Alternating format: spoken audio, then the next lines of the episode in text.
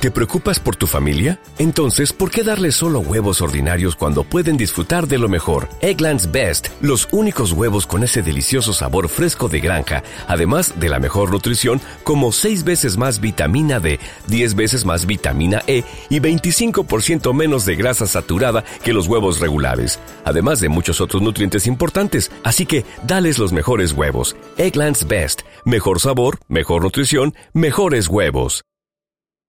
Bienvenidos, bienvenidas al Aula Cultural 15 de febrero de Radio ECA.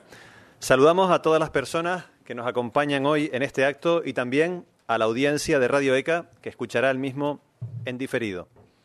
Hoy se cumplen 54 años de la emisión de la primera clase de esta casa, el 15 de febrero de 1965.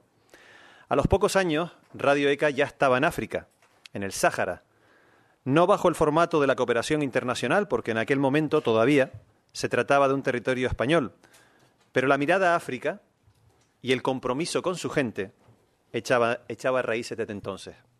Será en los años 90 cuando Radio ECA comienza formalmente a desarrollar proyectos de cooperación. Una vez más, volvemos a África.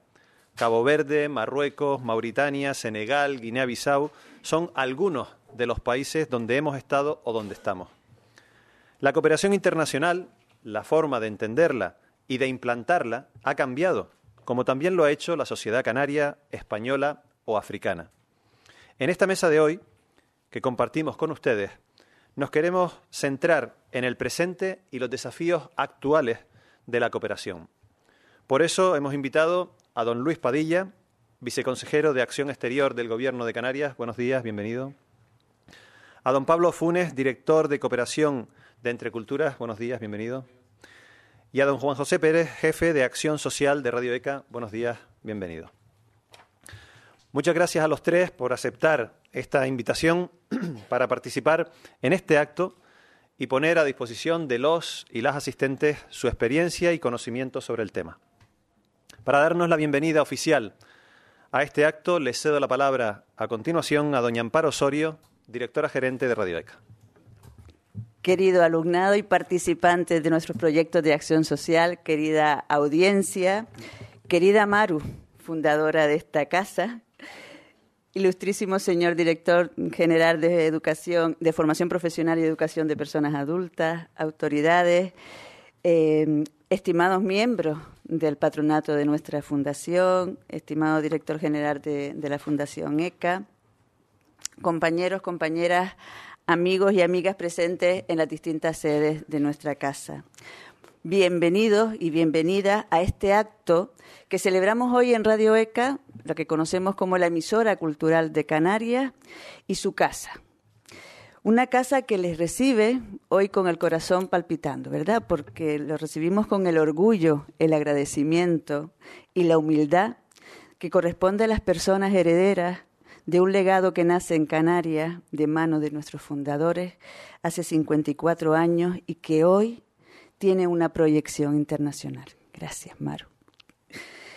Hace tiempo, una de las personas que nombraba antes nuestra fundadora en la entrada, don Francisco Villén, ¿verdad? Sacerdote jesuita que impulsó esta casa, en una de sus entrevistas comentaba que las Islas ECA respondían a la expresión de emisora cultural de Canarias, África y América. Hoy decimos además y alianza.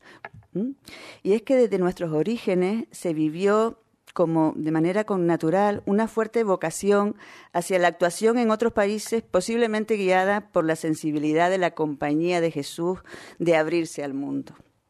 Ese abrirse al mundo hace que hoy en nuestra casa queramos celebrar y vivir este aniversario con una mirada puesta en tres orillas, en América Latina, en Europa y en nuestra África Occidental. Tres orillas que han marcado tanto nuestra historia como que nos impulsa hacia el futuro. Está claro que mm, Radio ECA no nació para ser una institución de cooperación exterior en el sentido que la entendemos en la actualidad, pero sí que es verdad que el éxito obtenido en el medio geográfico y social en que la vio nacer llamó la atención de quienes la conocieron desde sus inicios y provocó la extensión de su actividad a otras sociedades rápidamente. A los dos años ya estábamos en el Sáhara Occidental, ¿verdad? Esa mirada hacia el mundo queda reflejada en muchos documentos institucionales. En el primero, en el Estatuto de la Fundación donde se señala que nuestra dedicación a la formación, a la cultura, se da tanto en la sociedad donde residimos como también en otros países. Y también queda reflejada con un protagonismo propio en nuestros planes estratégicos institucionales, donde de distintas formas representamos el compromiso con otros pueblos, en la actualidad alineados a los objetivos de desarrollo sostenible, como no podía ser de otra manera. Esta visión y actuación transfronteriza que nos ha llevado a compartir nuestro saber hacer y hacer con otras culturas y realidades, lo hemos desarrollado a través de un modelo de cooperación que en síntesis se podría señalar en cinco parámetros. Tiene un objetivo fundamental, la transferencia de la tecnología educativa ECA a la sociedad con la que colabora. Siempre cuenta en, el lugar de actuación con una contrapartida institucional fuerte capaz de compartir los fines educativos de ECA y con el respaldo financiero suficiente, actúa en alianza con otras entidades de cooperación que favorecen la misión que se pretende, se retira ECA de la actuación directa en cuanto la contraparte es capaz de utilizar el sistema ECA para sus intereses educativos, haciendo la llamada transferencia educativa.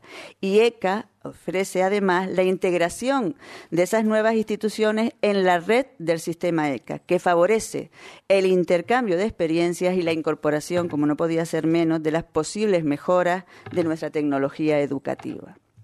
En este modelo, basado en las alianzas, en este enseñar a pescar, que se dice coloquialmente, ¿verdad? Es muy evidente el valor de respeto a las culturas, la corresponsabilidad y el compromiso para conseguir poner en el centro lo más importante, que lo tenemos además en este entorno hoy, ¿verdad? En nuestros alrededores, las personas las personas que nos permiten servirle y que van a transformar y construir las sociedades del futuro que ellos y ellas eligen. Ese recorrido lo hemos hecho durante 54 años, como nos enseñó Maru y el resto de los fundadores caminando en compañía, en alianza, con muchísimas organizaciones, tanto desde la Compañía de Jesús como las administraciones públicas, privadas, del tercer sector, de la sociedad civil. Siempre desde Canarias y en América, en África Occidental y ahora en Europa. Este, pero este recorrido también hay que decir que no, está, no ha estado exento de inestabilidad, ¿verdad? Eh, a veces de insuficiencia de miras y, lo más grave, muy alejado de lo que eh, requieren los retos mundiales a los que nos afrontamos. Y de todas estas cosas, desde esas perspectivas y desde esos retos a los que tenemos que, mirar, vamos a celebrar este aniversario en esta mesa y con estas personas que tenemos delante, ¿verdad? Donde desde la visión de la Administración Pública, desde el Gobierno de Canarias y desde las organizaciones del tercer sector, entre Cultura y ECA, van a, hacernos disfrutar viendo su visión y complementándose entre ellos, haciéndonos disfrutar. Yo solamente antes de acabar mi intervención quiero reiterar el agradecimiento, ¿verdad?, que ha hecho Juan Carlos a, la disposición tanto del viceconsejero de, Acción Exterior para estar aquí, que sabemos que su agenda es bastante complicada, ¿verdad, viceconsejero? y el recorrido que ha hecho pues el director de, Entre Culturas para dejar lo que tenía que dejar en Madrid y hacer ese recorrido, ¿no?, de manera inmediata. Ellos nos impulsarán en este momento, en este aniversario, para seguir cumpliendo ese sueño, Maru, que nos ha dejado en nuestras manos, ¿verdad? Llevar la mejor formación posible al mayor número de personas, eh, en especial aquellas que tienen más necesidades educativas. Y hoy añadiríamos en el mundo, ¿no? Desde esta mesa de cooperación en el mundo. Muchísimas gracias, disfruten y disfruten mirando los rostros, sabiendo que lo que vamos a escuchar hoy nos va a servir para mejor servir a los demás. Muchísimas gracias.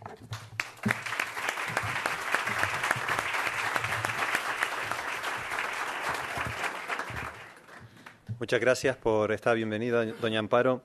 A continuación es el turno de los ponentes. A los tres les hemos pedido que respondan a tres preguntas, desde siempre todas ellas desde la perspectiva institucional. La primera de ellas, ¿cuáles son hoy los motivos para la cooperación al desarrollo? La segunda, ¿qué fortalezas y debilidades tiene la cooperación en nuestro entorno y, por último, a dónde debe ir la cooperación en los próximos años. Les hemos pedido a los tres que respondan a estas cuestiones por un turno de intervención de 10 minutos para luego dar paso a las preguntas de todas y de todos ustedes. Para la formulación de esas preguntas por parte del público, bien a uno de los ponentes, a dos o a toda la mesa, repartiremos unas tarjetas o ya tienen en sus manos unas tarjetas para redactar la pregunta o preguntas que ustedes quieran formularles. Al final de las intervenciones recogeremos esas tarjetas y en función del tiempo que tengamos para el debate, pues intentaremos dar respuesta a la mayor parte de esas preguntas. A continuación tiene la palabra don Luis Padilla. Muchas gracias. Bueno, muy buenos días a todos. En primer lugar, eh, por supuesto, felicitar a, a Radio ECA por estos, por estos 54 años. Eh, personalmente yo he tenido el privilegio eh, de no solamente participar en algunos de los proyectos que ha desarrollado ECA en el entorno geográfico más cercano, sino la pequeña anécdota que allá por las guerras púnicas también fui profesor de Radio ECA en técnicas de venta cuando yo no había vendido ni un zapato en mi vida y casi me, y me ofrecieron un trabajo en, en este caso el, corte inglés que al final no cogí porque tuve una beca para ir a estudiar fuera. Bueno, también quiero saludar a muchas personas de la, de la casa, no solamente a, los responsables del patronato y a, y a los directores de, la, de Radio ECA, sino también a, algunos con los, con los que tuve la suerte de trabajar, Mari Carmen, y eh, viendo las fotos y el entorno, pues eh, y ya entro directamente en la pregunta para no comerme el tiempo, eh, el privilegio de haber trabajado en, juntos eh, un poco en, la, en, la, filosofía que marcaba Amparo hace un rato como ejemplo modélico en lo que es transferencia de conocimientos, que es una de las prioridades, como tener ocasión de comentar en el tercer punto, sobre a dónde va la cooperación, por lo menos en el nivel de Canarias, como una prioridad, esa transferencia de conocimientos eh, ese eh, contar esa corresponsabilidad y el ejemplo quizás más sólido desde mi punto de vista fue con Cabo Verde, quizás el más impactante en Mauritania con aquellas 6.000 mujeres que alfabetizamos en árabe eh, en este país vecino y poco conocido más allá de Nuadibú, pero un país que es el doble de España y que, y con el que tenemos unas relaciones de toda índole, comerciales, culturales y que debemos de potenciar. ¿Por qué la cooperación?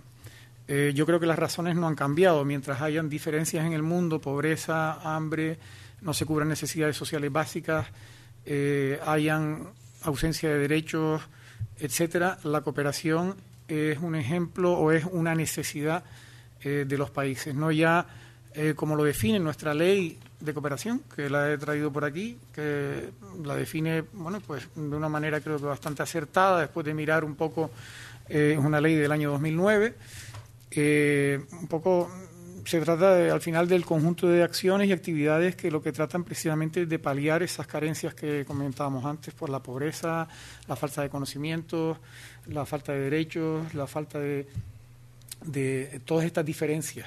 Miremos que en nuestro entorno más, eh, más cercano, nosotros que también tenemos problemas, tenemos dificultades, tenemos tasas de pobreza, tenemos desigualdades crecientes, pero tenemos un nivel de vida y un nivel de derechos que no es, comparable. Si tomamos un, solo parámetro, como puede ser la renta per cápita, que estamos hablando de, de 20 a 1 en todo el entorno.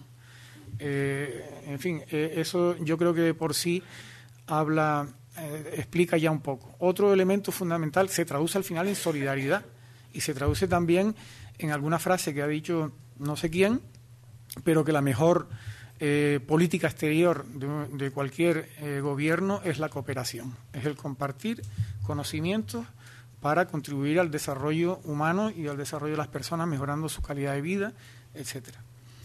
Eh, ya nuestro renovado Estatuto de Autonomía, que también lo traje, recoge en su artículo 1 ese compromiso del Gobierno de Canarias, que en el segundo párrafo dice que la Comunidad Autónoma de Canarias, a través de sus instituciones democráticas, asume como tarea suprema la defensa de los intereses canarios y de su entidad cultural y su patrimonio natural y biodiversidad. La solidaridad entre todos cuantos integran el pueblo canario, el desarrollo sostenible y equilibrado de las islas y su contribución a la cooperación y a la paz entre los pueblos, así como un orden internacional justo en el marco constitucional y estatutario. Nuestro estatuto, la constitución, la ley los planes directores, todos estos instrumentos o todos estos marcos eh, legales y a nivel internacional nos marcan un camino que eh, debemos recorrer con instituciones sólidas, comprometidas con el desarrollo y, repito, no ECA es un claro ejemplo para personalmente, cada vez que he tenido alguna responsabilidad en mi ámbito profesional, pues eh, ECA ha sido un referente. No porque me caigan mejor o peor las personas que lo dirigen, sino porque realmente creo que han eh, realizado una misión aquí, en primer lugar, eh, con, contribuyendo a formar a mucha gente en distintos ámbitos y una vez que ese conocimiento tan sólido, qué mejor que compartirlo con, con nuestros vecinos.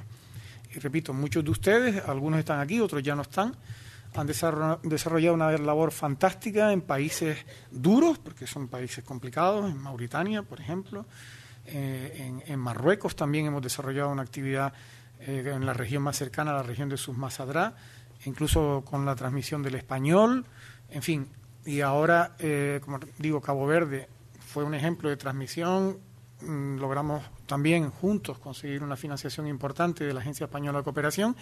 Y como pasa muchas veces y vemos tristemente, pues cada vez que empieza un ciclo nuevo hay que volver a explicar las bondades de las instituciones o eh, en otros ámbitos, pues los derechos de los canarios, eh, para que se entienda que hay un potencial, hay una cercanía, hay un compromiso y, una gran capacidad para, para eso, para cooperar.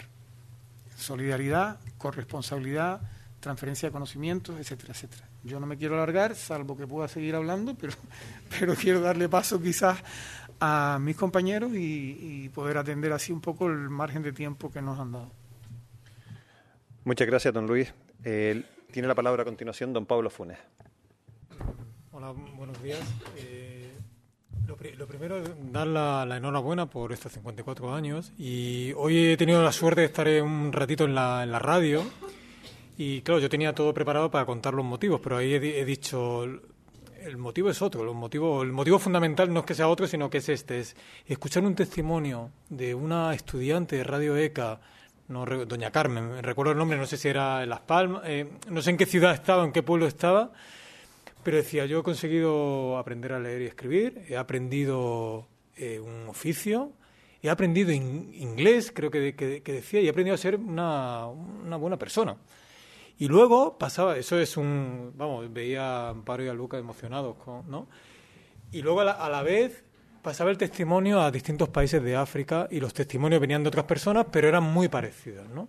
Y para mí ese es el significado de la cooperación, es decir, eh, ya, se ha dicho, pero es claro, personificado en, en cuatro realidades es eso, esos cambios de las personas ocurren aquí, pero también pueden ocurrir un poquito más allá en otros contextos muy parecidos que tienen los mismos derechos que tenemos nosotros. ¿no? Y, y, ahora voy ya más, eso es como muy importante, las personas, los cambios de las personas en la cooperación, pero, pero ¿cuáles son los, los motivos? Coincido totalmente, son seguramente muy parecidos a los motivos que, había hace 20 años o hace 30 años. O, los motivos son muy parecidos, pero hay, que, hay determinados énfasis que han ido cambiando en los últimos años que nosotros lo, desde Entrecultura lo vemos un poco diferente. ¿no? Eh, que, lo podemos contar en sentido negativo, es qué problemas vemos en el mundo, o en sentido positivo, qué, mundo deseamos, ¿no? ¿Qué, mundo, no? ¿Qué mundo cercano, pero qué mundo más amplio, ¿no? Y ahí, desde los problemas, es decir, lo que vemos muy claro es que hay, desde Entrecultura vemos claro un, modelo de desarrollo que, que, que, pretende un crecimiento brutal, que, que, va en ese, y, que choca con recursos muy limitados, ¿no? Es decir, el modelo de desarrollo que tiene el mundo no, no está funcionando. ¿no? Es difícil cambiar, va, va, muy rápido, pero hay que reconocer que ese, ese modelo de desarrollo fundamentalmente deja mucha gente detrás. Y eso ocurre en, en muchos lugares del mundo. La, la pobreza, se han conseguido muchas cosas, es decir, también hay que decir lo bueno, se han conseguido mucha gente que salga de la pobreza, los objetivos de desarrollo hasta el 2015 dieron muy buenos resultados, y en educación dieron muy buenos resultados. Nosotros también, Entre Cultura, se dedica a cooperación en educación, pero sigue habiendo mucha gente fuera de este modelo de desarrollo y de crecimiento. ¿no? Y eso hay que tenerlo en cuenta como un motivo por el que hacer, por el que hacer, hay que pensar en esas mujeres, hay que pensar en gente en América Latina que por la desigualdad no ceden a una gran cantidad de derechos, hay que pensar en África, pues vosotros lo conocéis muy bien, que, que, no tienen una escuela o que no tienen una educación mm, ni mucho menos de, de calidad. ¿no? Y eso es un motivo fundamental, el modelo de desarrollo que se está creando en el mundo. Hay otra crisis muy importante que también hay que tener en cuenta como un motivo fundamental y que ahora está creciendo y hay un énfasis muy claro, es decir, hay una crisis de, de, gobernabilidad en muchos lugares del mundo. ¿no? Ahí tampoco me puedo, no tenemos mucho tiempo para hablar de esto, pero a mí el mejor ejemplo para eso es explicar lo que está pasando en América Latina. En América Latina habíamos dado pasos muy, muy buenos, muy, muy buenos, y en estos últimos años tenemos crisis eh, de repente en Honduras, en Nicaragua, en Venezuela. No me meto en colores políticos, pero porque hay de todo, ¿no? Y hay, pero hay una crisis muy clara de, gobernabilidad en, en el mundo, quizá muy relacionada también con el modelo de desarrollo que estamos que en el que el mundo eh, el mundo se, se asuma o, va en ese tren no en ese camino no hay otro énfasis muy importante y otra crisis que hay que tener en cuenta desde nuestro punto de vista que es la crisis de violencia y ahora en movilidad humana no es decir el, el mundo sigue siendo hay mucha violencia hay muchas guerras son diferentes a los que seguramente había antes de la segunda guerra mundial. Y por, y por qué el dato más importante es porque sufre mucha población civil eh, estos conflictos. Es decir los refugiados que vemos en el último camino, en, las pateras que se acercan a España, es una parte pequeña de lo que está ocurriendo en muchos lugares del mundo, que es que eh, la gente huye de conflictos, se mezclan con otras causas, no es la única causa, pero hay violencia y muchas guerras en el mundo y, que, provoca que la población o se vaya o que la población eh, se quede en sus países viviendo situaciones, la verdad, que muy, muy complejas. ¿no? Y eso hay que tenerlo en cuenta porque el tema de la movilidad humana eh, refugiados y otras personas que no tienen el estatuto de refugiados, pero que se ven obligados a desplazarse, hay que tenerlo en cuenta porque no solamente cómo nos afecta cuando vienen aquí, sino como la cooperación internacional, cómo, cómo trabaja en este, en este ámbito.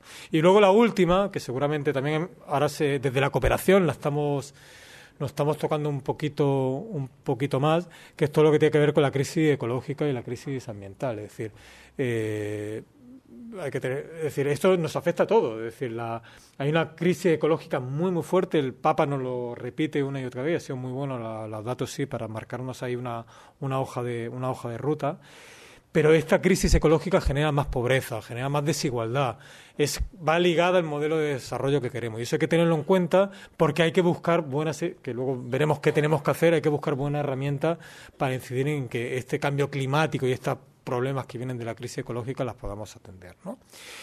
¿Y por qué? Es decir, ¿por qué entra la cooperación en juego con estos problemas que son globales? Yo creo que hay un, bueno, ya se ha mencionado, hay un mandato, mandato claro eh, ético, es decir, la solidaridad, es decir, somos un pueblo, España es un pueblo solidario, el mundo debemos, debemos colaborar, lo que de, vamos, es una cosa individual y luego de instituciones.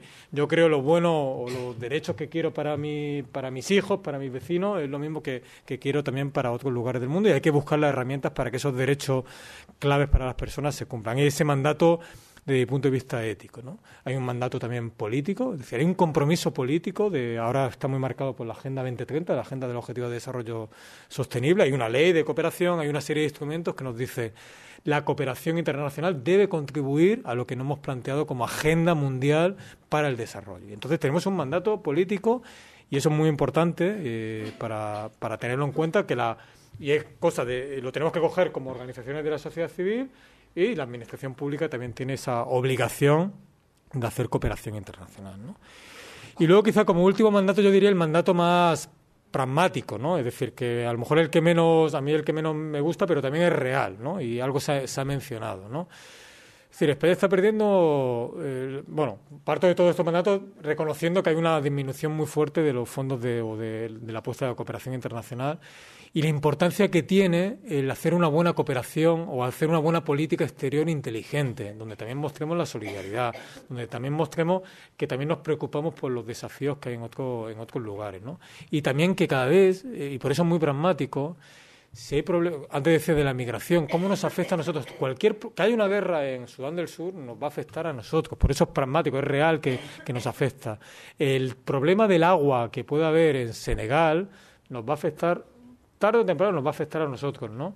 Por eso la cooperación internacional, a efectos prácticos, es una buena herramienta para un mejor desarrollo de nuestras propias sociedades, ¿no? Incluso, y eso es muy provocador y, hay, que tener cuidado con lo, incluso Estados Unidos con una política nacionalista de America First, la cooperación internacional sigue, sigue siendo un instrumento de la política exterior de Estados Unidos importante, ¿no? No, quiero alabar esa política internacional, pero que reconozcamos la política de cooperación internacional como algo, algo muy, muy importante efectos prácticos, ¿no? Eso para no sé si vamos las preguntas y los motivos, si vamos también con las fortalezas o sí, ¿no? Seguimos. sí, ¿no? Yo me quedé en la primera, ¿no? Te quedaste en la primera, ¿no? Pues entonces yo creo que entonces dejo la palabra también a Juanjo para que, que siga en la primera. Bueno, yo como pensé que también que iba todo junto, me preparé la intervención para responder a las tres preguntas juntas. Pero bueno, lo puedo condensar y así les vuelvo a ceder la palabra a ellos. ¿no? Eh, lo que voy a intentar es sintetizar en la palabra desafíos y aterrizar en cooperación en Radio ECA. ¿no? Eh, el primer desafío que yo creo que tiene Radio ECA, y es lo primero que tengo que decir, es reconocer o interiorizar y, plasmar en espacios como este el papel de la mujer en cooperación. ¿no? Lo, ideal sería que hoy aquí estuviera Ana Jiménez. Por cuestión de agenda estoy yo, pero hablar de cooperación en ECA es hablar sobre todo de mujeres de mujeres beneficiarias y de mujeres que han hecho posible la cooperación. Es hablar de Margarita, de Nieves, de Bea, de Cristina, de Sara de tantas otras personas, de Rosalía, que también está aquí hoy. ¿no? ¿Y por qué digo todo esto? Porque uno de los primeros desafíos que veo en cooperación o hacia dónde debe ir es a ver cómo aplicamos tal y como nos manda la ONU y como nos manda la propia CID la perspectiva de género en cooperación. Porque en Radio ECA, y esto es importante unirlo con el segundo de los desafíos, tenemos que poner en valor nuestra historia y lo que hacemos también aquí y cómo influye en los proyectos de cooperación que tenemos. Y al final lo que hacemos aquí lo hacen eh, un 80% de mujeres en Radio ECA. ¿no? Y yo creo que esto es importante y, y tiene que ver con la historia y la trayectoria de Radio ECA que es el otro desafío que, identifico, eh, poner en valor y rescatar la historia de Radio ECA en materia de cooperación. No me voy a extender porque no me da tiempo y porque ya eh, tanto Juan Carlos como Amparo lo han comentado, pero mm, desde que se empezó a trabajar en el Sáhara Occidental, desde la primera experiencia luego en Angola, en África subsahariana en los años 80, desde toda la experiencia de la transferencia efectiva del sistema ECA a más de 14 países de Latinoamérica, hasta luego los proyectos que eh, en los años 90, Cabo Verde, Mauritania, Marruecos, eh, hasta llegar a Guinea-Bissau y otras novedades o nuevos desafíos que ahora comentaré, en todo esto ha participado toda la gente que compone ECA. ¿no? Eh, solo en, Cabo Verde, en los años 90, hasta que se transfirió el sistema de forma efectiva, se formaron más de 20.000 personas. Se acompañó a una contraparte local, como la Dirección Nacional de Educación, en desarrollar el currículum oficial de educación de personas adultas. Y ahí tiene un peso eh, el reconocer el que al final es el trabajo de todo el mundo de Radio ECA, cómo luego impacta a todos los departamentos, todas las áreas. Eh, en materia de, alfabetización, que yo creo que es un poco seguramente la palabra que mejor resume la cooperación de Radio ECA, solo entre Marruecos y Mauritania se llegó a formar, eh, como decía Luis Padilla, más de 20.000 mujeres, 20.000 personas, de las cuales el 99,7% son mujeres. ¿no? Eh, todo esto tenemos que ponerlo en valor, tenemos que poner en valor la historia de Radio ECA, el peso que tenemos, el trabajo que todos y cada una de las personas que forman parte de Radio ECA han tenido en la cooperación. Y luego, sobre todo, el papel de, la mujer como vector de desarrollo en África Occidental en cooperación. Hoy día seguimos manteniendo, tenemos proyectos vivos desde los últimos cursos en eh, Senegal, Guinea-Bissau y en Mauritania, donde atendemos un promedio de 2.400 mujeres por curso en los últimos años. A todo esto mm, me gustaría dejar una pincelada, ¿no? Nosotros hacemos educación, alfabetización, educación para la salud, para la seguridad alimentaria. ¿Cómo impacta luego eso en, el día a día de las personas, de las alumnas y de sus familias?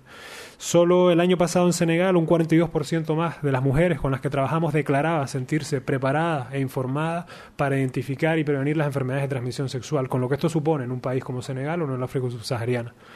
En Guinea-Bissau el 35% de las personas usa de forma rutinaria el jabón desde que he estudiado con Radio El jabón para lavarse las manos. Imaginemos cómo esto impacta en el desarrollo de enfermedades prevalentes, en el poder cuidar a sus hijos, a sus hijas, en el, desarrollo del cólera, en un montón de enfermedades que al final eh, elevan el nivel de, de, mortandad y que desde la educación podemos paliar. ¿no? Luego, mm, otro de los mm, desafíos que tenemos, o retos, yo creo, es, lo hablábamos antes eh, Pablo y yo, como el cambio climático es uno de los retos urgentes en materia de cooperación y ahí la educación tiene mucho que decir. ¿no? Eh, nos está afectando ya aquí, pero me gustaría que supieran simplemente en Cabo Verde cómo han cambiado las condiciones de vida por el cambio climático en los últimos tres años. Y ahí, con otros programas, también trabajamos en recuperar eh, la educación para la, adaptabilidad al cambio climático. ¿no? El proyecto Adaptar es un ejemplo de ello. Eh, compañero el martes que viene, Roberto, va a formar a 25 profesores de la Dirección Nacional de Educación para que dinamicen actividades formativas en este sentido.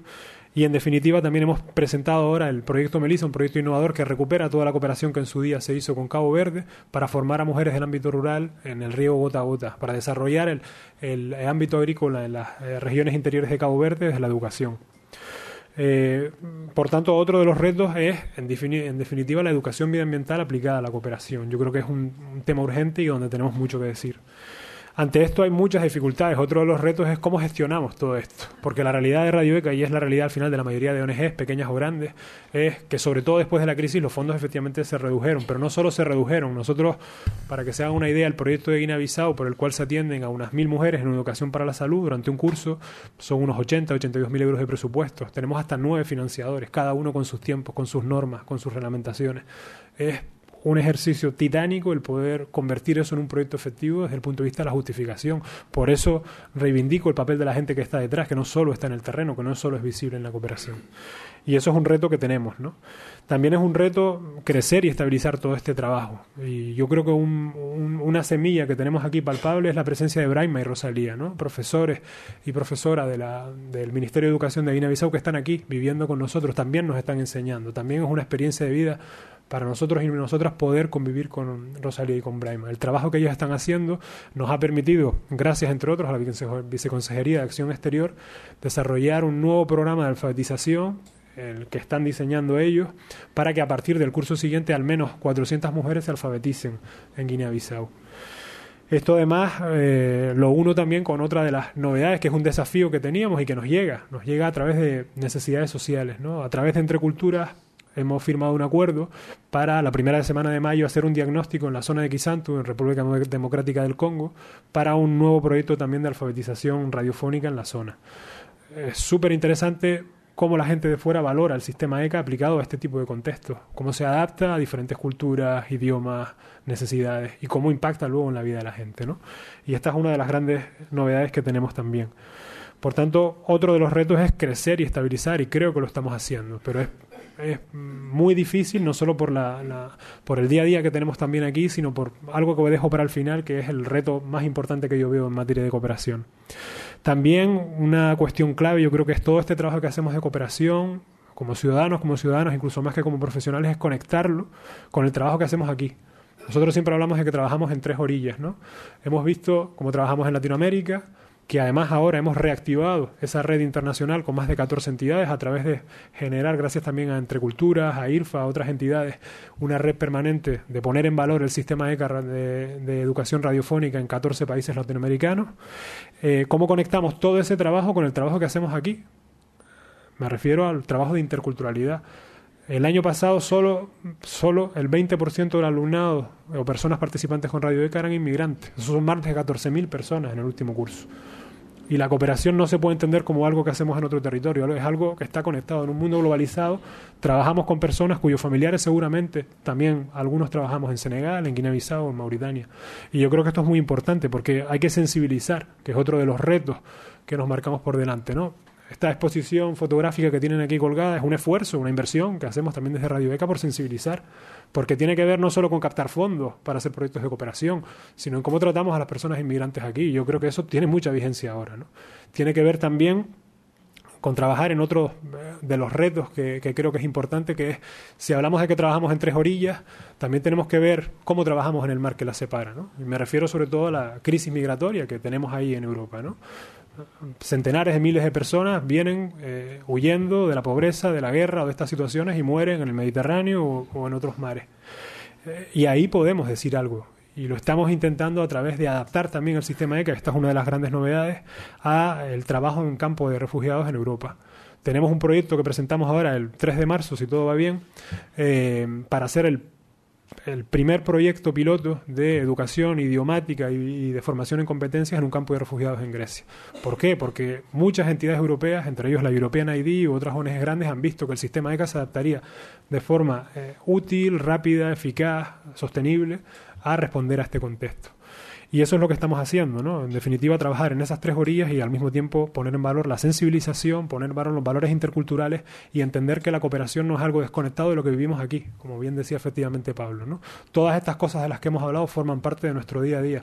Nos toque más o nos toque menos. Podemos darle la espalda, podemos intentar eh, no preocuparnos por ello, pero ya forma parte de nuestro día a día. Y los proyectos de cooperación de Radio ECA tienen que ser conscientes de eso, de que todo el trabajo que hacemos aquí, aunque trabaje aquí en un pequeño pueblo, en una pequeña isla de Canarias, tiene que ver con lo que hacemos en Senegal, en Guinea-Bissau, con lo que haremos mañana en República Democrática del Congo, con lo que podríamos hacer con personas refugiadas. Para terminar este reto o desafío que veo en el, en el caso de personas refugiadas, es decir, que el, el Consejo de Europa aprobó la semana pasada el primer pasaporte de competencias y cualificaciones para personas refugiadas.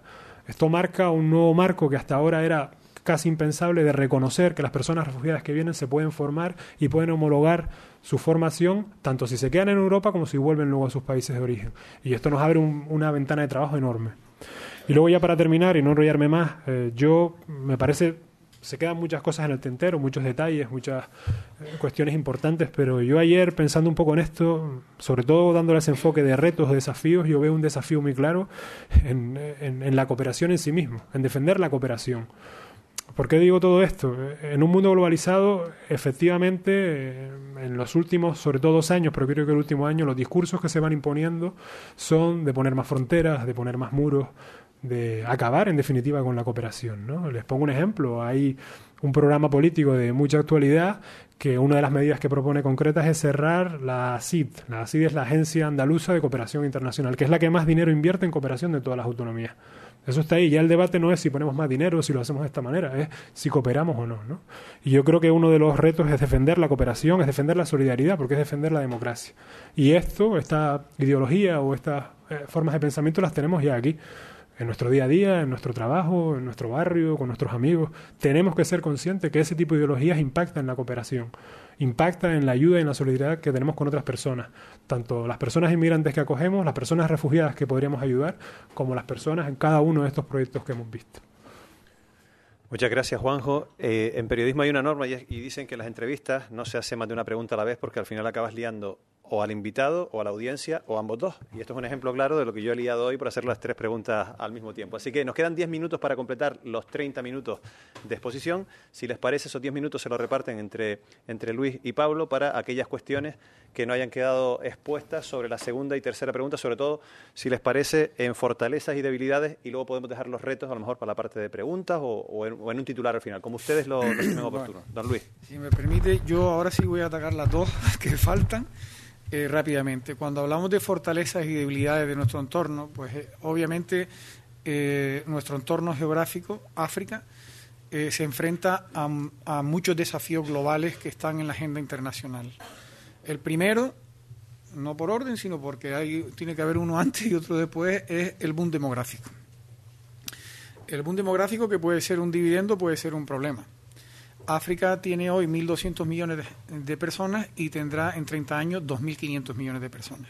Y nosotros estamos a 90 kilómetros. O sea que es un desafío importante contribuir al desarrollo de estas personas. Incluso aquellas personas que no vean la cooperación como un acto de solidaridad, tendría que verlo como un acto de realidad y de eh, contribuir a generar un espacio de prosperidad y estabilidad en la región. El otro gran desafío, ya lo han comentado también, es el cambio climático.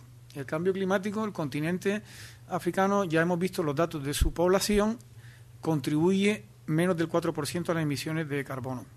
Y eh, los primeros afectados serán ellos. es un, y está en todas las eh, principios de la cooperación la preservación del medio ambiente y la lucha contra el cambio climático, que no es un eslogan, es una realidad. El desierto del Sáhara se ha expandido un 10% en los últimos 60 años. El lago Chad ya no es un lago, sino una charquilla. Es decir, es una realidad que va caminando. La sequía, las enfermedades tropicales, etcétera, etcétera. Otros fenómenos globales en los que países vecinos están tomando un liderazgo importante tienen que ver con la inmigración. Ayer veíamos la el viaje de Su Majestad de los Reyes a Marruecos y cómo eh, ponían en valor el papel que está realizando Marruecos como, eh, por ejemplo, liderando el, acuerdo global sobre migraciones y en ese eh, lucha contra los tráficos ilícitos de las personas. es también un fenómeno que debemos de incorporar a la cooperación en cuanto a la, los proyectos de corresponsabilidad y vinculándonos a la inmigración. El terrorismo. Nosotros lo hemos sufrido, digo nosotros, los países sobre todo de nuestro entorno, donde, donde en África ha crecido el número de muertes por este fenómeno en un 200%, principalmente en eh, personas africanas y, principalmente en musulmanes. Eh, cuando trabajábamos en Mauritania, pues lógicamente era una preocupación porque de repente tuvo un pico que afortunadamente las autoridades con la colaboración internacional han securizado otra vez el país, pero era un fenómeno donde estábamos con una preocupación altísima con gente, sobre todo, como bien decían, mujeres, jóvenes mujeres eh, canarias o residentes allí trabajando eh, en estos países y eh, la preocupación creciente con este tema. La principal debilidad, lógicamente, es la pobreza la pobreza, que, si bien se ha reducido hace 40 años, 50 años, la mitad de la población del mundo estaba, se calificaba como pobre, con menos de 2 dólares al día, y hoy es un 21%. No podemos estar satisfechos porque más de la mitad de esa, de esa población pobre está en el continente africano. Por lo tanto, nuestra prioridad geográfica de cooperación parece que es clarita, obvia, blanco y en botella, como decimos por aquí pues hay que eh, cooperar y priorizar y esos son los retos de futuro en los que voy a pasar ahora un poco a la tercera pregunta, que es, bueno, ¿y a dónde vamos? Primero, como estamos, no podemos seguir. Yo me incorporé a la viceconsejería de Acción Exterior hace un año y medio y llevaban cinco años sin convocatoria. Eh, me incorporé el 31 de julio y en septiembre sacamos una convocatoria con un dinero irrisorio el compromiso con el presidente al asumir este área es decir, señor presidente, o doblamos los recursos año por año o que tire otra persona de este carro. Se ha doblado el año pasado y este año también con cantidades muy insignificantes y con unas estructuras de personal que no caben en un taxi, sobran espacio en el taxi. Es decir, hay que tener recursos y hay que tener personal cualificado, donde por ejemplo ECA tiene una experiencia importante a aportar. Es decir, estas políticas no puede ser una María, y más en la posición geográfica en la que está Canarias. Tiene que ser una prioridad absoluta. En este sentido hemos redactado un borrador, porque todavía está en circulación, eh, en las distintas ONG, de un nuevo plan director que nos dé un marco donde todos los actores de la cooperación se sientan cómodos con estos objetivos, con estas prioridades y sobre todo con una fichita financiera que no nos pase como el plan director de la cooperación española que nosotros yo personalmente creo que fuimos de las únicas autonomías que, lo, que, le dimos el visto bueno, pero que evidentemente eh, el rechazo fue que no había unos recursos. Está muy bien pintar un documento con todos los objetivos, prioridades, instrumentos, etcétera, etcétera. Si al final no están las perras, poco podemos caminar. El marco financiero de este plan director se lo dejo al presidente que lo anunciará en una reunión que tenemos en breve. Eh, que, tiene que ir acompañado, como decía, de personas que tienen que gestionar, porque otro elemento fundamental es la transparencia, la transparencia y la evaluación de lo que hacemos para ver cómo mejoramos. En cuanto al, futuro, esta estrategia que se ha diseñado, nuevo plan director, el anterior era de 2003, ya ha llovido y las cosas se han movido. Tenemos un nuevo marco internacional, ya pasamos los objetivos de milenio, tenemos una agenda 2030 con, con 17 ODS que que ya es global, afecta a Suecia y a Mauritania. Cada uno tiene que aterrizar esos objetivos a su realidad y marcarse unas metas para mejorar. Por lo tanto, este, este marco nuevo también hay que adaptarlo a, a, cada instrumento y el más cercano nuestro es ese plan director que nos va a decir cuáles son las prioridades. Las prioridades geográficas ya ustedes lo entreverán. Eh, lo que estamos apuntando y con el consenso del sector eh, de las ONG es que nuestra cooperación canaria, el 65% al menos tiene que ir a África Occidental, a los países que tenemos vecinos, cercanos, con los que nos une también un vínculo de proximidad.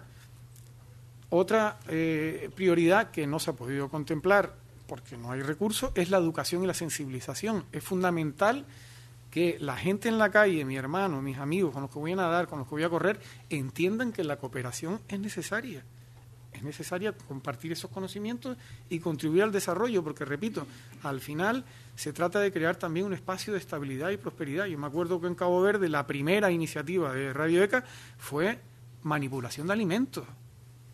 También vincula al sector empresarial. ¿Cómo se va a desarrollar el turismo si uno va allí y, y se pone malo? Es decir, que no, los actores ya también han cambiado. Las empresas tienen que jugar un papel también en la responsabilidad social corporativa. Las universidades lo llevan haciendo tiempo. En fin, y esto requiere también una coordinación. Antes hablábamos, me fui, no sé quién fue a, tal país y no visitó. La coordinación y la complementariedad. Pues uno puede hacer unas cosas y otros podrán hacer otras. Otra prioridad, la sectorial. Nosotros tenemos una experiencia y la hemos plasmado en ese documento, que repito, todavía puede recibir sugerencias, pero que el sector lo ha asumido mayoritariamente como viable y como la realidad. Educación. Educación es la prioridad. El tema de salud, prioritario. No podemos tener gente en los países del entorno que trabaje y produzca si no están sanas, eso lo sabemos ya claramente. Educación, salud, transferencia de conocimientos y de habilidades. La segunda prioridad que marca los africanos, sus instituciones, la Unión Africana en su Agenda 2063, es crear, fomentar la, la emprendeduría en los jóvenes. El que con esas cifras que les he dicho de población, si ya hay un paro enorme, pues un poco es ver cómo cada uno puede generar su propio trabajo. Necesita herramientas, conocimientos.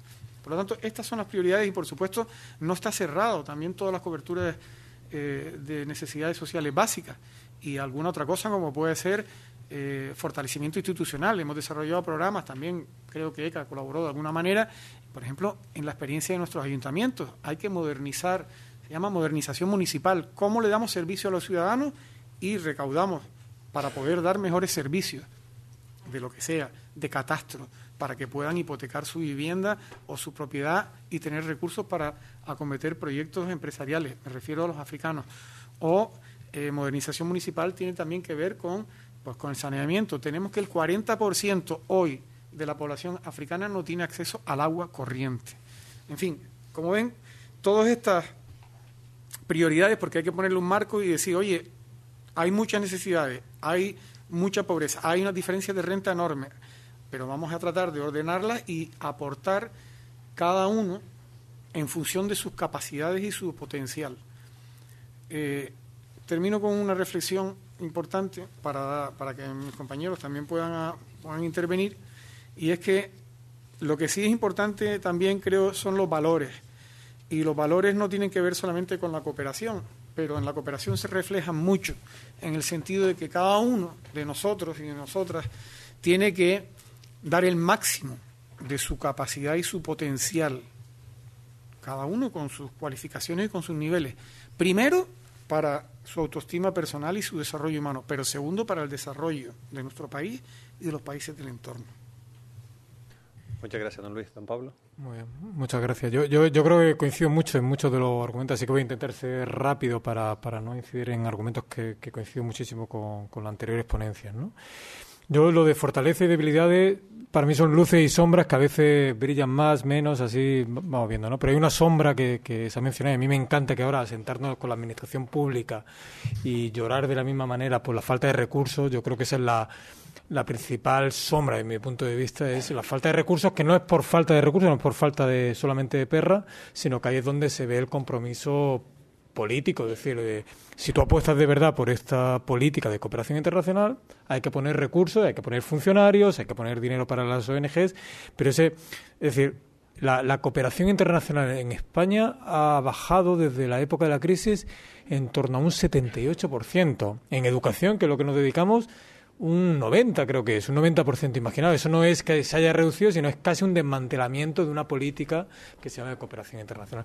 Eso es una sombra bastante fuerte que, que hay que levantar y, creo que no es cosa solamente de las ONG, sino que la Administración, a me encanta escuchar eso desde la Administración porque también reivindican y creen la cooperación, ¿no? Y eso es muy, muy importante, ¿no?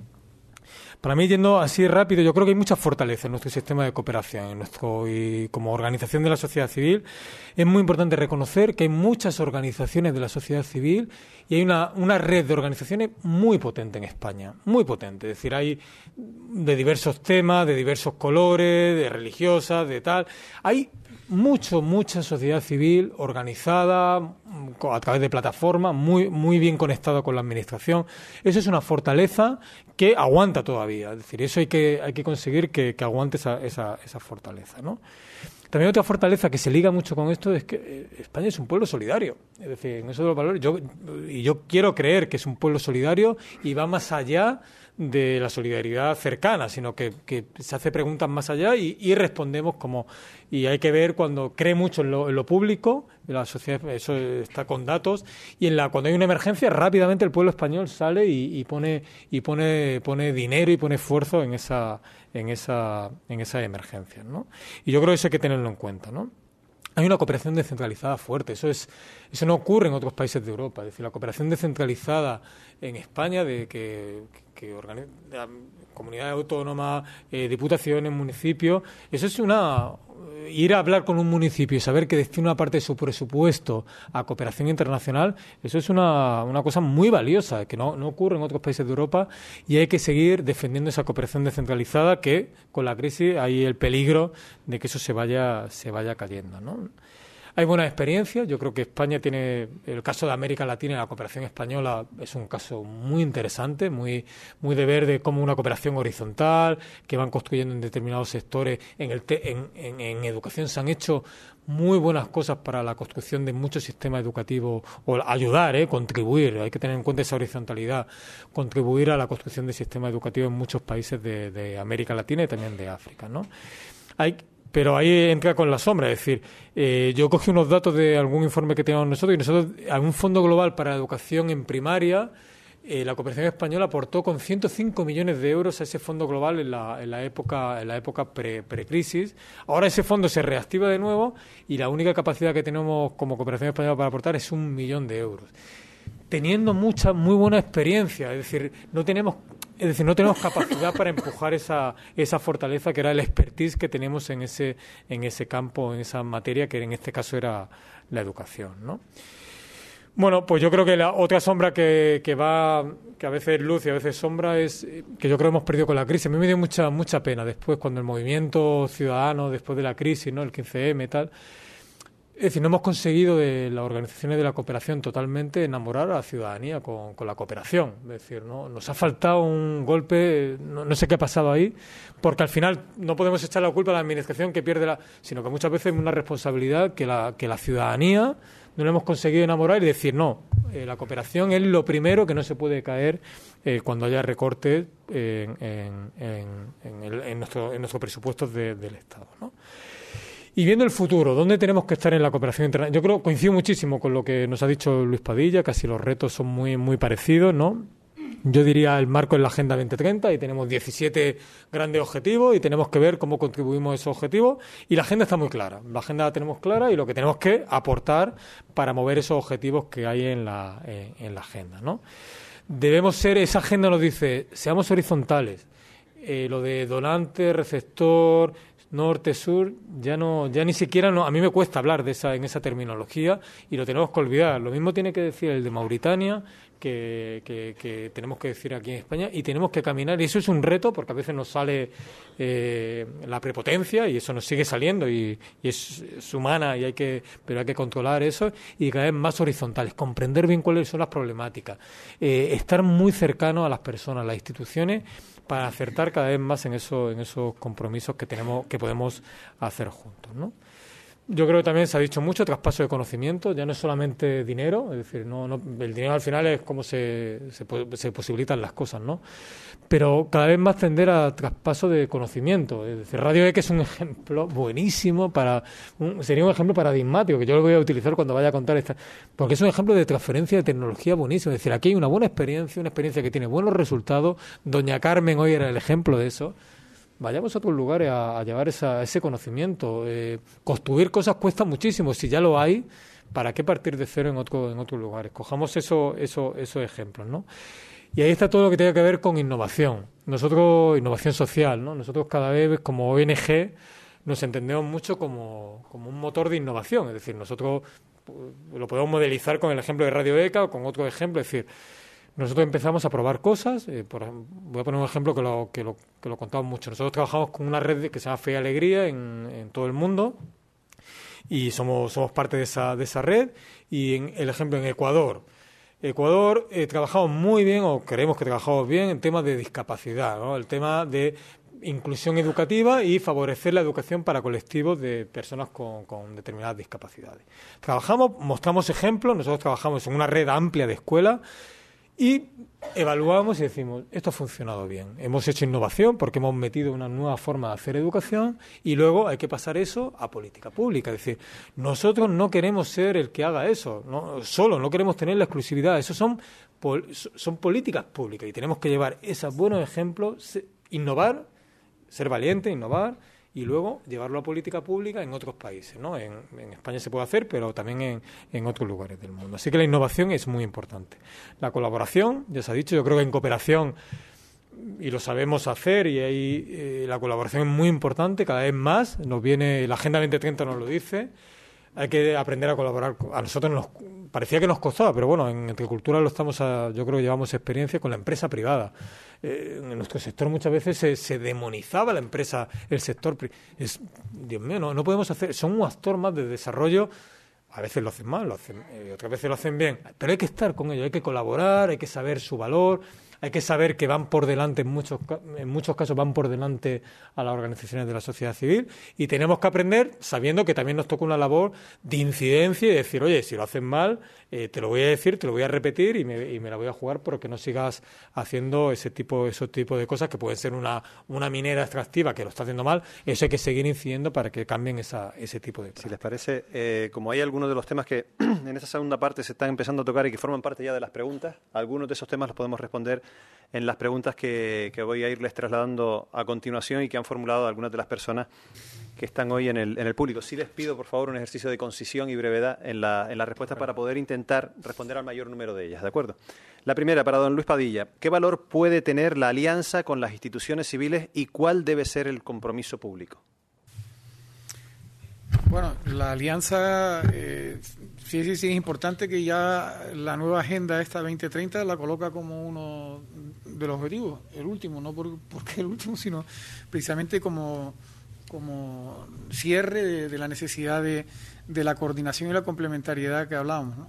Yo creo que eso es un principio claro de, eh, que está recogido en todos los, los documentos últimos de cooperación y es una necesidad.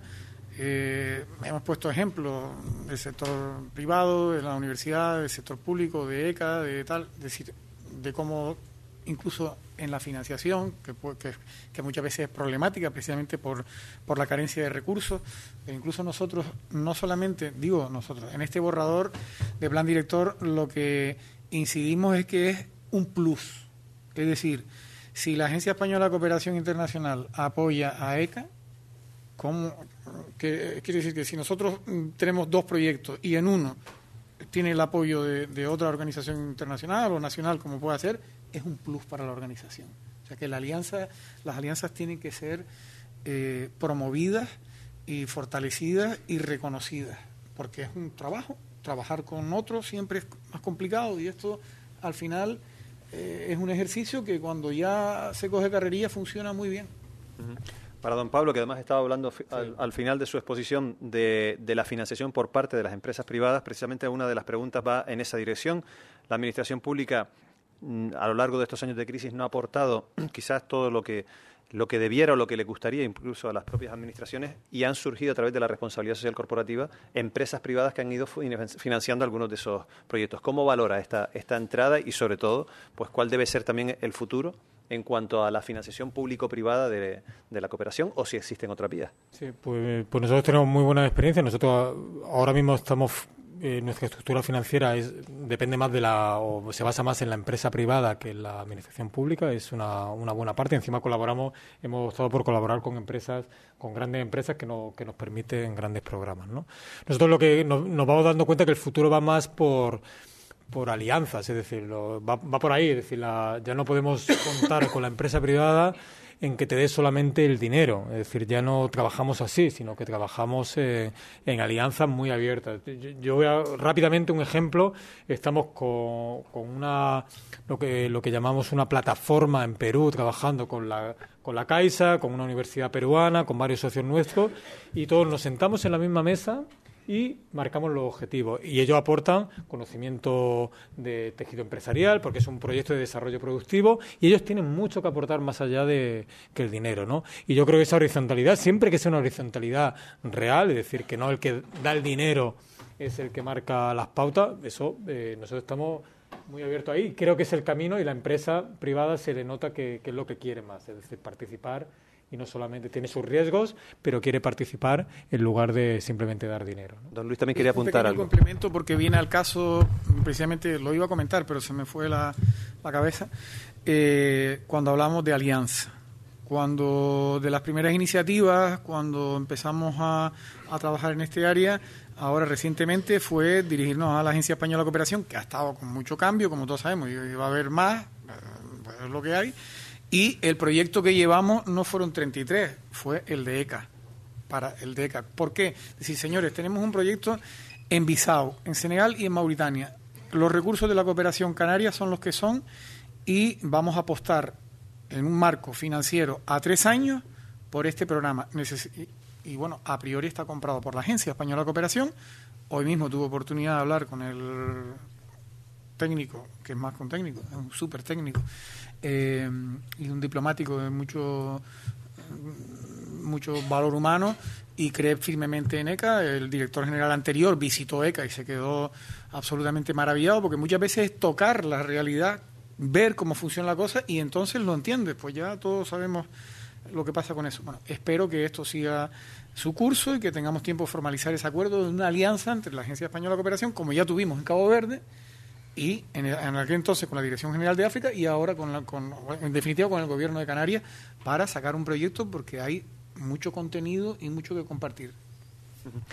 Para nuestro compañero Juanjo, eh, a nadie se le escapa que los vaivenes económicos afectan, ya lo decíamos antes, sobre todo la financiación de, de la cooperación. ¿Por dónde pasa el conseguir una financiación más estable en el caso de Radio ECA que pueda ser capaz, por lo menos, de amortiguar las posibles embestidas de futuras crisis económicas? Bueno, es complicado, efectivamente. Pero, hombre, yo creo que se nos ocurren, porque ya de hecho estamos en ello, ¿no? Eh, primero, hay que intentar reivindicar o sensibilizar a las entidades públicas en que ya no solo es más dinero o recuperar lo que se invertía antes de la crisis, sino intentar ir a proyectos de cooperación más largos. Al final tenemos proyectos de cooperación anuales y lo ideal en ese marco es pensar también en contratos programa, en convenios de varios años, porque en cooperación necesitas años para que sobre todo proyectos con la complejidad que tienen tengan un efecto. ¿no? Luego también yo creo que es importante mm, crecer en el sentido de ir a otros fondos o con otra magnitud, otras colaboraciones, otras alianzas que nos permitan acceder a fondos de ese tipo. Por ejemplo, en la European ID, con quien estuvimos hace apenas tres semanas, los proyectos de cooperación son a tres años. Son mucho más competitivos llegar a un proyecto de ese tipo, pero tenemos un know-how, un recorrido, una experiencia, un sentido donde podemos presentar proyectos ahí. Y es uno de los retos que están. Y por último, yo creo que también, eh, como decía Pablo, sensibilizar al sector privado eh, para que algunos de esos fondos, que son lo que llamamos financiación más blanda, porque no está sujeta a unas normas tan estrictas, nos permitan consolidar esos proyectos. En esa línea estamos trabajando ya con financiación privada que nos apoya y solo para terminar, eh, hace apenas un mes del Colegio Loyola nos pidió unas unidades didácticas de sensibilización y las orientó al proyecto que tenemos en Guinea-Bissau, ¿no? Y la verdad que yo no es que fuera, bueno, yo soy un poco pesimista por naturaleza, pero dije, bueno, esto seguramente a la gente no le interesa. Pero al final, en dos semanas, los niños y niñas de Loyola con sus familias recaudaron 4.000 euros. Esos 4.000 euros son 50 mujeres atendidas en Guinea-Bissau. En dos semanas. Pues ahí tenemos un ejemplo de lo que podemos potenciar para, para mejorar eso. Para don Pablo, si queremos cambiar el modelo de desarrollo, ¿qué papel le toca a la cooperación? Mm, bueno, yo, yo creo que la, la, cooperación tiene muchas, muchas pautas para, para, hacer, para hacer eso, ¿no? Para, el modelo de desarrollo va en crecimiento, es decir, por ejemplo, todo lo que tiene que ver con la, con la ecología, todo lo que tiene que ver con la defensa de los derechos de los ciudadanos, de, fundamentalmente potenciar o empoderar a la población para que reivindique, para que no queden excluidos. Es decir, es, clave la cooperación porque la cooperación te permite la conexión, la salida de, son herramientas que permiten la salida de tu país hacia otros países y, potenciar redes, ¿no? Y todo lo que tenga que ver con, ahora está término, eh, los términos de ciudadanía global, de, de que construyamos personas a través de la educación que eleven su perfil, que sean transformadores políticos y que puedan reivindicar el modelo que ellos desean en cualquier lugar del mundo, eso es clave. Eso, y eso la cooperación lo sabe hacer, que eso es, es importante, lo sabemos hacer. En España hay muy buenos ejemplos de que sabemos hacer eso. Y, juega un papel muy importante y muy relevante de, convertir a gente de cambio. Es decir, que esa es la, ese es el gran reto que tenemos por delante. Tres cuestiones para terminar. La primera de ellas para don Luis. La crisis sirvió de disculpa para la reducción de los fondos de cooperación internacional, pero hace años que hemos salido, por lo menos oficialmente, de la crisis y los fondos, los recursos destinados a la cooperación, parecen que no terminan de recuperarse. ¿Qué hace falta, es la pregunta, para que nuestros políticos muestren una voluntad clara para revertir una situación injusta e inmoral que hace peligrar la seguridad de todas y todos? Sí, efectivamente, la, excusa de la crisis colocó a España el segundo país eh, por la cola, mm, el, único, el único que estaba por debajo era Grecia en, cooperación. Y Canarias, tres tantos de lo mismo. Eh, el compromiso que ha tenido el, el, presidente es doblar cada año los recursos. ¿Por qué? Hoy por hoy el sector de la cooperación en Canarias, la mitad trabaja sin profesionales. La mayor parte del personal es voluntario. Los proyectos de media tienen 50.000 euros. Quiero decir que tenemos que también que hacer un recorrido para fortalecer el sector en Canarias. Esto no es ningún tipo de, de excusa, sí, pero es y también tenemos que fortalecer a la administración. De nada sirve que nos pongan 5 millones de euros si tengo un técnico en cooperación, porque no nos dedicamos solo a la cooperación. Quiero decir que hay que poner recursos económicos y humanos y cualificados. Eh, en ese sentido, mm, decir que, oye, ya tenemos una convocatoria ahora de un millón de euros, que no es ninguna solución, pero de 200.000 que teníamos, pues hemos dado un saltito. En la presión no solamente es una responsabilidad que primero de los políticos, que, que, tienen que tomar decisiones pensando en el interés general y en el común, pero también de la ciudadanía que reclame, que, apriete como que esto es una política prioritaria. Es una y más, repito, en la situación geográfica en la que nosotros estamos, porque muchas cosas pueden cambiar, pero nosotros vamos a seguir estando a 90 kilómetros de la costa occidental africana. Y los retos están ahí, con lo cual eh, parece que, mirando y pensando a medio y largo plazo, Canarias que ha conseguido algunos hitos pequeños, pero importantes también, por ejemplo, ser plataforma logística de cooperación con el Programa Mundial de Alimentos, cuando lo arrancamos aquí con un proyectito con Cruz Roja, que saltó Cruz Roja Internacional, porque teníamos también las personas, y a partir de ahí, eh, con ya una estructura una visión a medio y largo plazo, esto se ha convertido en una institución internacional de Naciones Unidas que el año pasado movió medio millón de toneladas. Quiero decir que lo mismo puede pasar si nosotros nos convertimos en un centro de referencia mundial en la formación y en la transferencia de conocimientos a nuestro entorno.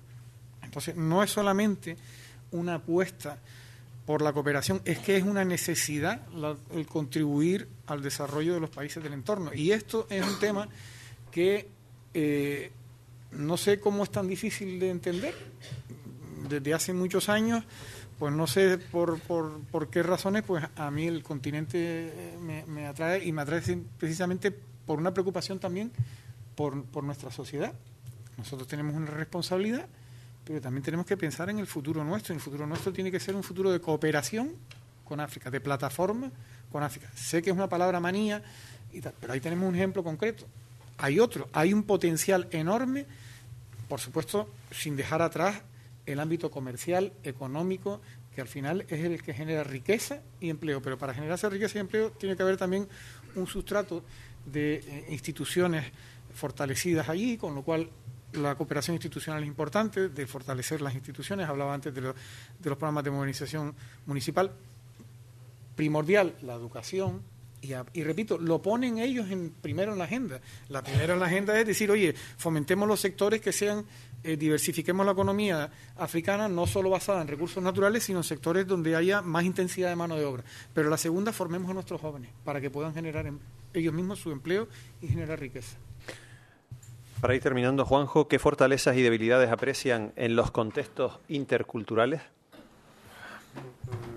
Bueno, yo tengo la, la, experiencia reciente del proyecto que hemos hecho aquí en, en la isleta. Creo que colgamos un vídeo hace una semana, diez días, en la página web y les invito a verlo porque mm, habla de la, interculturalidad llevada a uno de nuestros barrios con nuestros vecinos, nuestras vecinas y nos conecta yo creo que con cosas emocionales que podemos identificar. ¿no?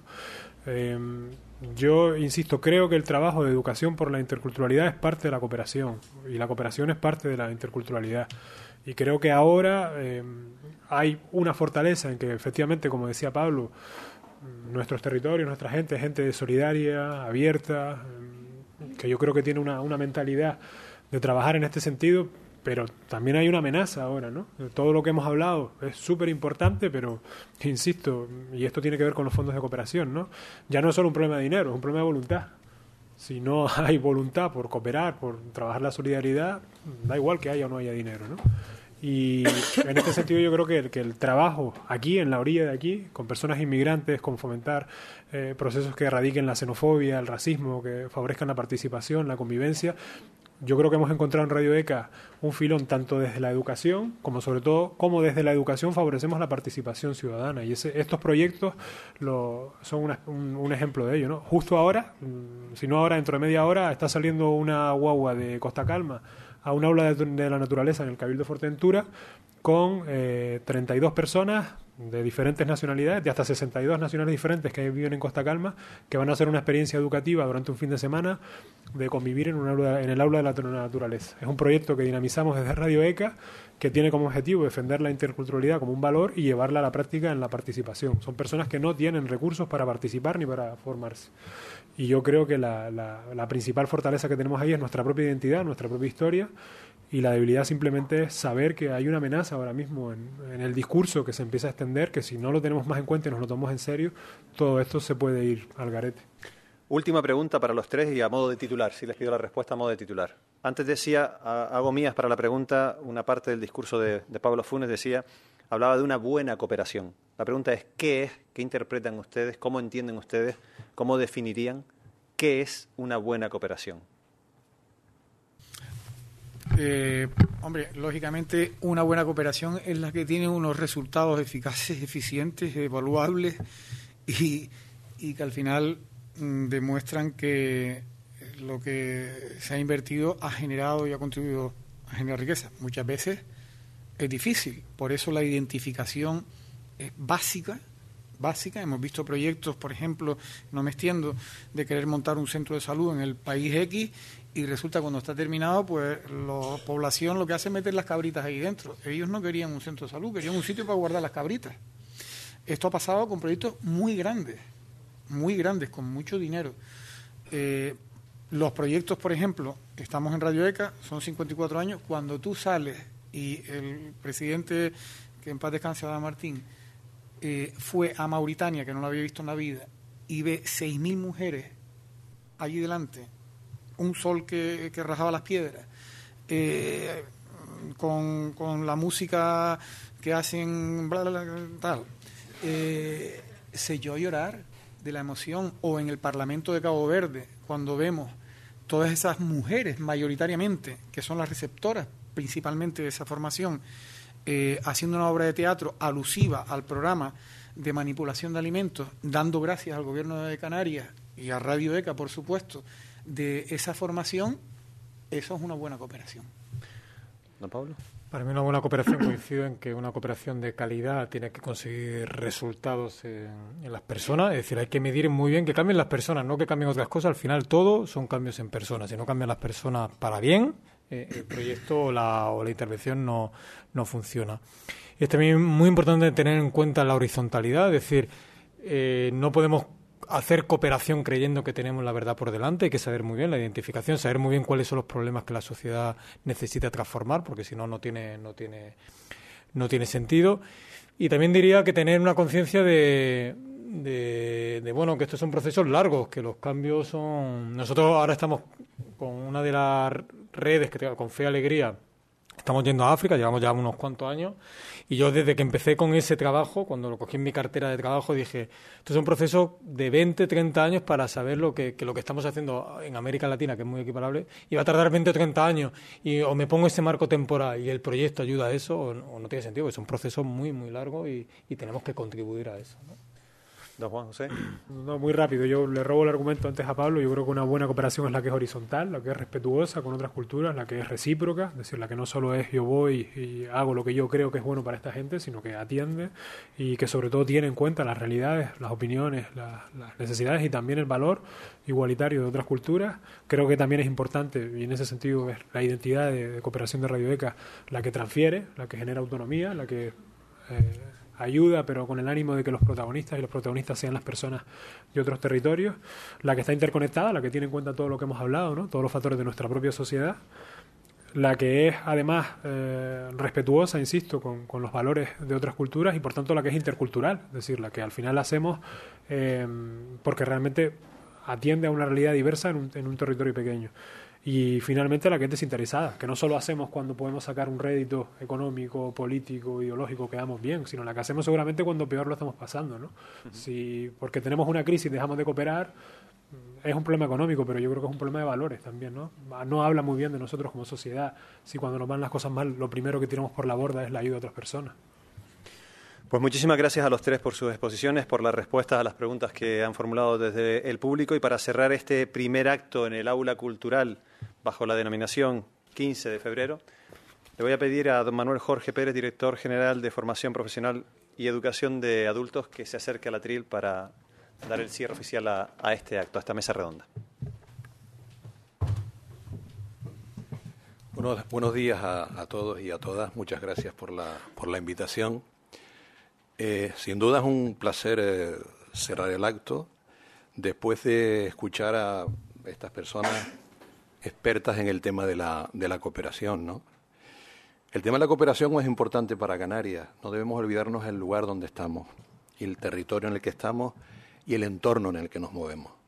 Todos sabemos que si nuestro entorno supone eh, la población o, los sistemas de vida que llevan en esos lugares y tratamos de, con esa cooperación, mejorarlos, también nosotros nos beneficiaremos, porque esa relación nos puede permitir unas relaciones de otro tipo, más amplias, comerciales, eh, culturales, que sin duda pues, van a ser muy beneficiosas para, para nosotros. Por lo tanto, felicitar a los miembros de la mesa porque con sus palabras y además con las respuestas que han tenido, con las preguntas que se le han hecho, pues demuestran que, que realmente estamos en el camino, que, debemos que tenemos que mejorar muchísimo y como también comentaba antes el viceconsejero, eh, ahora no está tanto en, en, que tengamos mucho dinero para hacer cooperación, sino en adoptar un sistema, es decir, un órgano o una capacidad suficiente para poder gestionar los fondos. No olvidemos que durante la crisis las renovaciones o las personas que se iban jubilando eh, difícilmente se cubrían, como ustedes bien saben. ¿no? Por lo tanto, ahora la Administración generalmente tiene un déficit en esos recursos humanos que son fundamentales para poder gestionar esos fondos. Por lo tanto, la crisis ha dejado muchas cosas, muchas cosas eh, complicadas y muchas cosas que se tienen que resolver, como estamos viendo, durante bastante tiempo. Lo lamentable es que la respuesta que tenemos que darle a las personas que están necesitadas tiene que ser una respuesta más inmediata y en ese camino, pues lógicamente, organizaciones como eh, Radio ECA, eh, que actúan en el tema de la cooperación principalmente y básicamente no en el tema de la formación, yo creo que es fundamental. Yo felicito a los 54 años de, ECA, ¿no? que cuando decimos 54 decimos, ¿cuántos años? no? ¿Mm? Pero los que conocemos un poquito tengo la suerte de conocer un poquito a ECA, soy miembro de la ejecutiva del patronato. Eh, no son 54 años de, de antigüedad, porque Radio ECA permanentemente se está actualizando y está tratando de flexibilizar sus sistemas de trabajo para dar respuesta a la sociedad. Sociedad que ha ido cambiando progresivamente y que en este caso ECA ha sabido, está sabiendo y ha sabido adaptarse a esas circunstancias. Que además tenemos que hacerlos todos, no solamente ECA, sino el resto de las organizaciones, eh, los gobiernos, porque la sociedad ha cambiado y lógicamente tenemos que cambiar las cosas. Tenemos que dar respuesta a muchas eh, incógnitas, a muchos problemas que surgen y esa respuesta tampoco puede ser eh, esperar tiempo, tiene que ser casi inmediata. Por lo tanto, en esa línea tenemos que seguir trabajando, tenemos que seguir cooperando todas las administraciones para dar respuesta a lo que al final es, yo creo que clave y fundamental, la educación y la formación de las personas. Ese es el elemento en el que tenemos que seguir luchando porque es una constante que necesitan todos los pueblos de, este, de nuestro mundo. La relación entre, entre todos cada vez es mayor y esa relación sin duda nos hace ser eh, copartícipes y corresponsables de, de la labor que estamos realizando. Felicitarles nuevamente, que no son 54, ¿no? son uno y el año que viene otro, otro de, de, avance y de, y de prosperidad para, para adaptarnos. Y bueno, eh, feliz día o feliz aniversario. Que lo disfruten. Muchas gracias.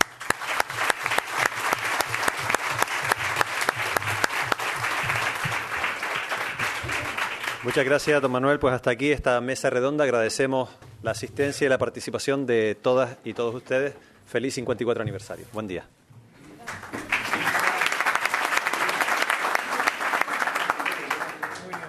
¿Te preocupas por tu familia? Entonces, ¿por qué darles solo huevos ordinarios cuando pueden disfrutar de lo mejor? Eggland's Best, los únicos huevos con ese delicioso sabor fresco de granja, además de la mejor nutrición, como 6 veces más vitamina D, 10 veces más vitamina E y 25% menos de grasa saturada que los huevos regulares, además de muchos otros nutrientes importantes. Así que, dales los mejores huevos. Eggland's Best, mejor sabor, mejor nutrición, mejores huevos.